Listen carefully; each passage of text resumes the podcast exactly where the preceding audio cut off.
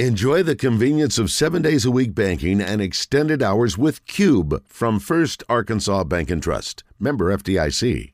And we are going to talk to uh, one of those candidates right now, the offensive coordinator and quarterback coach at Oregon, one of the candidates for the Broyles Award, Will Stein, who is a Louisville native or Louisville graduate, I should say. And native. Oh, you grew up in Louisville I too. did, born and raised. Couldn't get couldn't get out of town, huh? Some some guys don't want to go to their hometown school. Obviously, that wasn't an issue for you. Did you always Well, want to be a I- a Louisville player? I was actually I grew up a when I say diehard, I mean cried after games, went to games, Kentucky fan. Yeah. So my dad played football at Kentucky. My mom went to Kentucky. I mean, lived and died, bled blue to the core. Really? So, I mean, I still remember in Commonwealth Stadium, section 128, row 13. That was our seats, season tickets from the time I was born until really I went to Louisville, and you know, tried to walk on there, didn't happen. Ended up getting an opportunity to walk on at, at University of Louisville, and kind of just ended up meeting Steve Kragthorpe. My first quarterback coach was Jeff Brohm. Then it was Matt Wells. Then I had Mike Groh. I had just some fantastic coaches. Charlie Strong comes in, kills it. Um, stayed the next year with Bobby Petrino, and then joined Coach Strong's staff at Texas in 2015, where I met Jeff Traylor. Worked there for two years under Charlie. They all got let go. I got retained by Tom Herman. Spent a year under Tom Herman. Got out of college ball. Took the OC job at Lake Travis High School in Austin, Texas, which is synonymous with high school quarterbacks and the talent. You have Baker Mayfield, Garrett Gilbert, Hudson Card, Matthew Baldwin, the Brewer brothers, Todd Reesing, if you guys remember him Oh, at yeah. Kansas back in the day. Yeah. It's I- about I- my size. Yeah, about my size too. I coached another kid there. I don't know if you guys know this name, Garrett Wilson. He was pretty good. Yeah. NFL Rookie of the Year. Yeah. So uh, I was blessed there for two years to, to work with Hank Carter, be a member of the THSCA is something important to me. And then Jeff gets the job at UTSA and asked me, we're on the road, actually going to play Converse Judson in the fourth round of the playoffs at the Alamo Dome. He calls me and said, hey, I think I'm in this UTSA job. You want to join me? I said, Hell yeah, let's go. so beat Converse Judson, lost the next week to North Shore, and then that following day I was in San Antonio. Was there for three years, three fantastic years, and um, at the end of last year, around the same time, got a call from Dan Lanning, interviewed with him, and then the next day he asked me if I wanted to be a Duck, and I said, "Hell yeah." Yeah. So We've had a lot of good. Well, it's good to get calls like that that you actually want to accept. Those are nice. Yeah.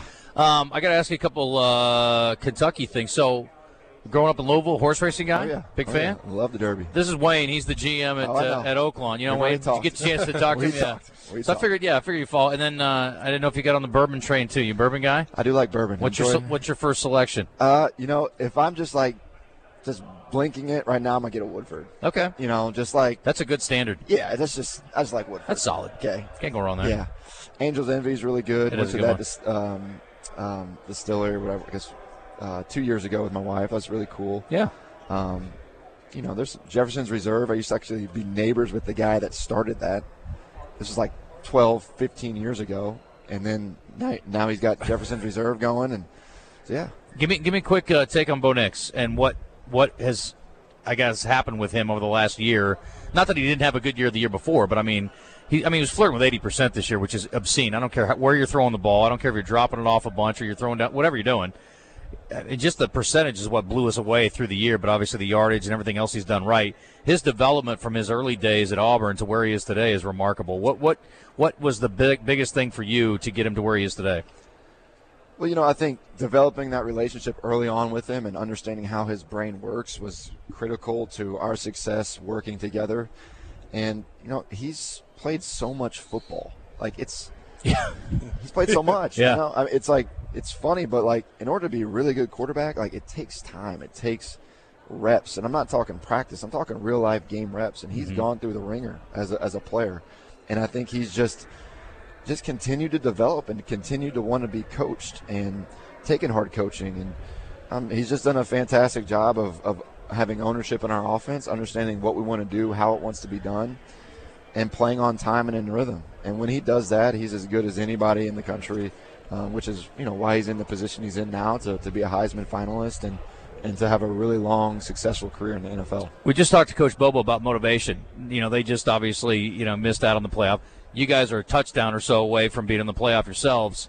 Playing a Liberty team that obviously is not a, a as high profile. People who follow football know them, but they're undefeated. I mean, how much motivation is there with the near miss for the playoff to, to play Liberty in a bowl game?